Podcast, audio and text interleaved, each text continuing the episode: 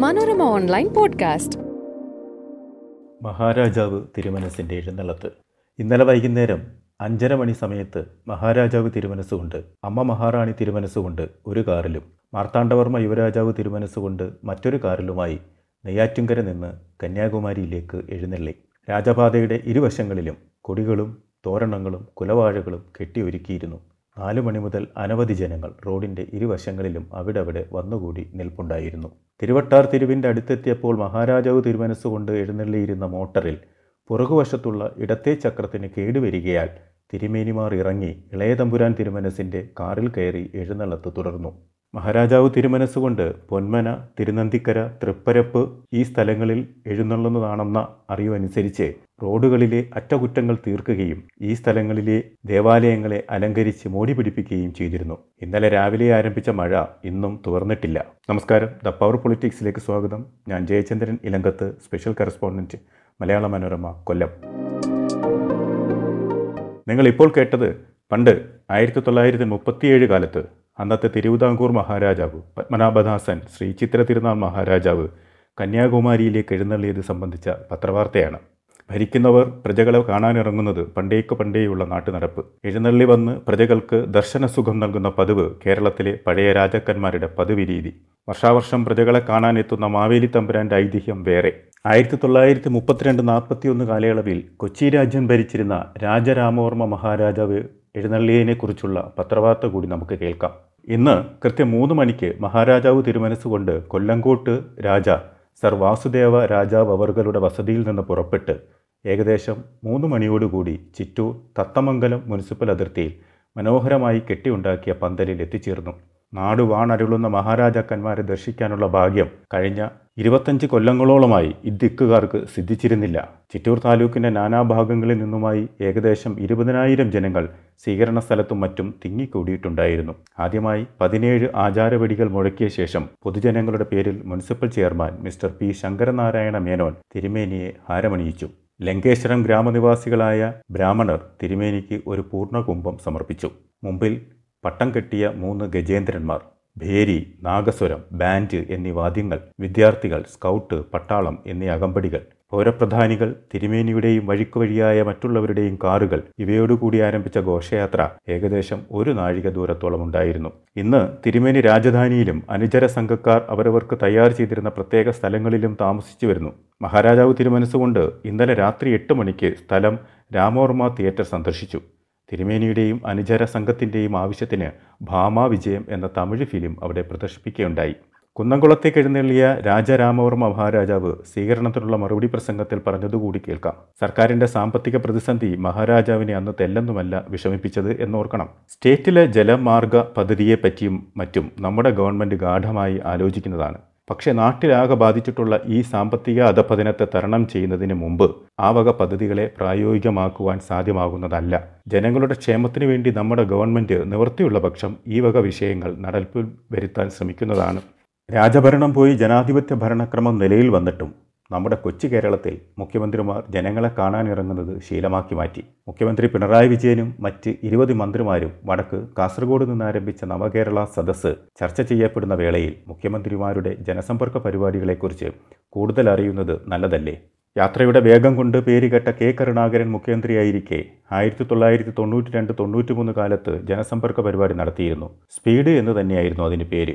ഓരോ ജില്ലകളിലും മുഖ്യമന്ത്രി നേരിട്ടെത്തി ജനങ്ങളിൽ നിന്ന് പരാതികൾ സ്വീകരിച്ചു. ഓരോ ജില്ലകളിലും അനേകായിരം പേർ മുഖ്യമന്ത്രിയെ കാണാനെത്തി. അതീവ സങ്കീർണമായ പരാതികൾ മുഖ്യമന്ത്രി നേരിട്ട് കേട്ടു പരിഹാരം നിർദ്ദേശിച്ചു. ഇങ്ങനെ കരുണാകരന്റെ സ്പീഡ് പദ്ധതി പത്ത് ജില്ലകൾ പിന്നിട്ടപ്പോഴായിരുന്നു ആ കാർ അപകടം. ഗുരുതരമായി പരിക്കേറ്റ് വിശ്രമിച്ച കരുണാകരൻ പിന്നീട് തിരിച്ചെത്തിയപ്പോൾ ആദ്യം ചെയ്തത് ബാക്കി നാല് ജില്ലകളിൽ കൂടി സ്പീഡ് പ്രോഗ്രാം നടത്തുകയായിരുന്നു. സ്പീഡ് പ്രോഗ്രാമിൽ കിട്ടുന്ന പരാതികളിൽ പെട്ടെന്നുള്ള തീരുമാനത്തിന് കളക്ട്രേറ്റുകളിൽ പ്രത്യേക സെൽ അന്ന് കരുണാകരൻ ഏർപ്പെടുത്തി. ഇതിനു പുറമെ കളക്ടറുടെ നേതൃത്വത്തിൽ ആറംഗ വർക്കിംഗ് ഗ്രൂപ്പിനെയും നിയോഗിച്ചു. പരാതി പരിഹാരത്തിന് ആവശ്യമായ എന്തു വിവരവും ഏത് വകുപ്പിൽ നിന്ന് ആവശ്യപ്പെടാനുള്ള അധികാരവും ഈ വർക്കിംഗ് ഗ്രൂപ്പിന് നൽകി. ഒരു മാസത്തിനകം പരാതിക്ക് പരിഹാരം എന്ന നിർബന്ധവും അന്ന് മുഖ്യമന്ത്രി പുലർത്തിയിരുന്നു. കരുണാകരന്റെ പാത പിന്തുടർന്നാണോ എന്നറിയില്ല. പിന്നീട് കോൺഗ്രസ് നേതാവ് എ കെ ആന്റണി മുഖ്യമന്ത്രിയായപ്പോഴും ആയിരത്തി തൊള്ളായിരത്തി തൊണ്ണൂറ്റിയഞ്ചിൽ ജനസമ്പർക്ക പരിപാടി നടത്തി. ഇടുക്കിയിൽ നിന്ന് തുടങ്ങിയ ജനസമ്പർക്ക പരിപാടി കൊല്ലത്ത് സമാപിക്കുമ്പോൾ മുഖ്യമന്ത്രി നേരിട്ട് ഏറ്റുവാങ്ങിയത് ലക്ഷക്കണക്കിന് പരാതികൾ. പരാതികൾ മുൻകൂർ സ്വീകരിച്ച് ബന്ധപ്പെട്ട ഉദ്യോഗസ്ഥരുടെ കുറിപ്പോടെയാണ് മുഖ്യമന്ത്രിയുടെ മുന്നിലെത്തിച്ചത്. ഉടൻ തീർപ്പ് കൽപ്പിക്കാവുന്നവയ്ക്ക് മുഖ്യമന്ത്രി അപ്പോൾ തന്നെ തീർപ്പ് കണ്ടു. അല്ലാത്തവ മേൽ നടപടിക്ക് വിട്ടു. ലക്ഷക്കണക്കിന് രൂപ സഹായധനമായി വിതരണം ചെയ്തു ഒരു ജില്ലയ്ക്ക് ഒരു ദിവസം എന്ന ക്രമത്തിൽ നടത്തിയ ജനസമ്പർക്ക പരിപാടിയിൽ ജനങ്ങൾക്ക് പരാതികൾ നൽകാൻ നാൽപ്പത്തിരണ്ട് കൗണ്ടറുകൾ വീതം സജ്ജമാക്കിയിരുന്നു. ജില്ലകളിൽ വികസന പ്രവർത്തനത്തെക്കുറിച്ച് ബന്ധപ്പെട്ടവരുമായി ചർച്ച നടത്താനുള്ള സംവിധാനവും ജനസമ്പർക്ക പരിപാടിയുടെ ഭാഗമായി അന്നൊരുക്കി. മുഖ്യമന്ത്രിയായിരിക്കെ ഉമ്മൻചാണ്ടി നടത്തിയ ബഹുജന സമ്പർക്ക പരിപാടിയാണ് രാജ്യത്തിന്റെ മാത്രമല്ല ലോകത്തിന്റെ ആകെ ശ്രദ്ധ പിടിച്ചുപറ്റിയത്. കരുതൽ എന്ന മുദ്രാവാക്യവുമായി ഉമ്മൻചാണ്ടി തുടങ്ങിവെച്ച ജനസമ്പർക്ക പരിപാടി അതുവരെ കേരളം കണ്ടിട്ടുള്ളതിൽ വെച്ച് ഏറ്റവും വലിയ ജനകീയ പരിപാടിയായി മാറി. സങ്കീർണ പ്രശ്നങ്ങളുള്ള നൂറുപേരെ വീതം ഓരോ ജില്ലയിലും മുഖ്യമന്ത്രി നേരിട്ട് കാണുമെന്നായിരുന്നു പ്രഖ്യാപനമെങ്കിലും അനേകായിരങ്ങളുടെ നടുവിൽ മണിക്കൂറുകളോളം നിന്നുകൊടുക്കാൻ തയ്യാറായി ഉമ്മൻചാണ്ടി.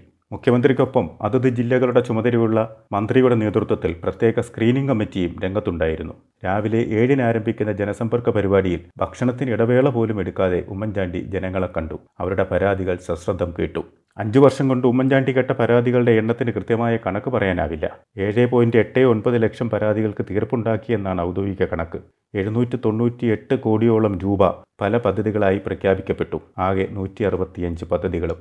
പാവപ്പെട്ട വിധവകളുടെ പെൺമക്കൾക്ക് വിവാഹ ധനസഹായം നൽകുന്ന പദ്ധതി മാതാപിതാക്കൾ മരിച്ച പാവപ്പെട്ട പെൺകുട്ടികൾക്ക് കൂടി നടപ്പാക്കാൻ മന്ത്രിസഭ തീരുമാനിച്ചതിന് പിന്നിൽ ജനസമ്പർക്ക പരിപാടിയിൽ ഉമ്മൻചാണ്ടിയെ കാണാനെത്തിയ ഒരു പെൺകുട്ടിയുടെ ചോദ്യമായിരുന്നു.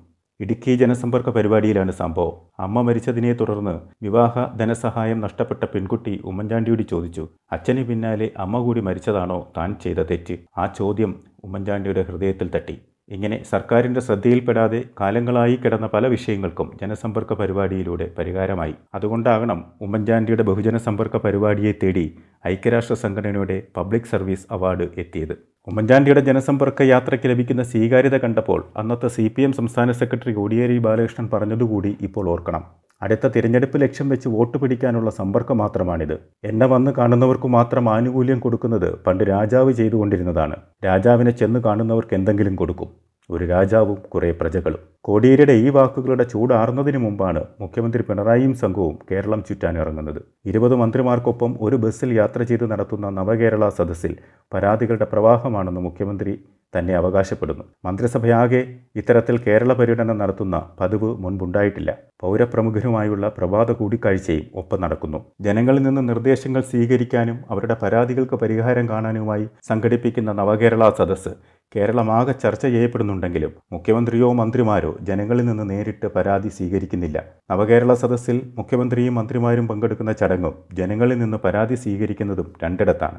ഉദ്യോഗസ്ഥർ പരാതികൾ സ്വീകരിച്ച് തുറന്ന നടപടിക്ക് വിടും മുഖ്യമന്ത്രിയും മന്ത്രിമാരും ജനങ്ങളിലേക്ക് ഇറങ്ങിച്ചെല്ലുമെന്നാണ് പറഞ്ഞിരുന്നതെങ്കിലും ജനങ്ങളെ ഉപേക്ഷിച്ച് പൗരപ്രമുഖരുമായി കൂടിക്കാഴ്ച നടത്തി പിരിയുകയാണെന്ന പ്രതിപക്ഷത്തിന്റെ ആരോപണം നവകേരള സദസ്സിന്റെ ഓരോ വേദികളിലും ഉയരുന്നുണ്ട്. പിണറായിയെപ്പോലെ ഒരു ഏകാധിപതിക്ക് സാമ്പത്തിക പ്രതിസന്ധിയുടെ ഇക്കാലത്ത് കോടികൾ മുടക്കി ആഡംബര യാത്ര നടത്താനാവൂ എന്ന ആരോപണവും കോൺഗ്രസ് ഉയർത്തിയിട്ടുണ്ട്. എന്നാൽ ആരോപണങ്ങൾക്ക് ഓരോ ദിവസവും കൃത്യമായി മറുപടി നൽകി ജില്ലകൾ പിന്നിടുകയാണ് പിണറായിയും സംഘവും. കരിങ്കൊടി സമരവുമായി യൂത്ത് കോൺഗ്രസ് രംഗത്തിറങ്ങിയതോടെ മുഖ്യമന്ത്രിയുടെ ബസ് കടന്നുപോകുന്ന തെരുവുകൾ സമരവേദികളാകുമോ എന്നാണ് ആകാംക്ഷ.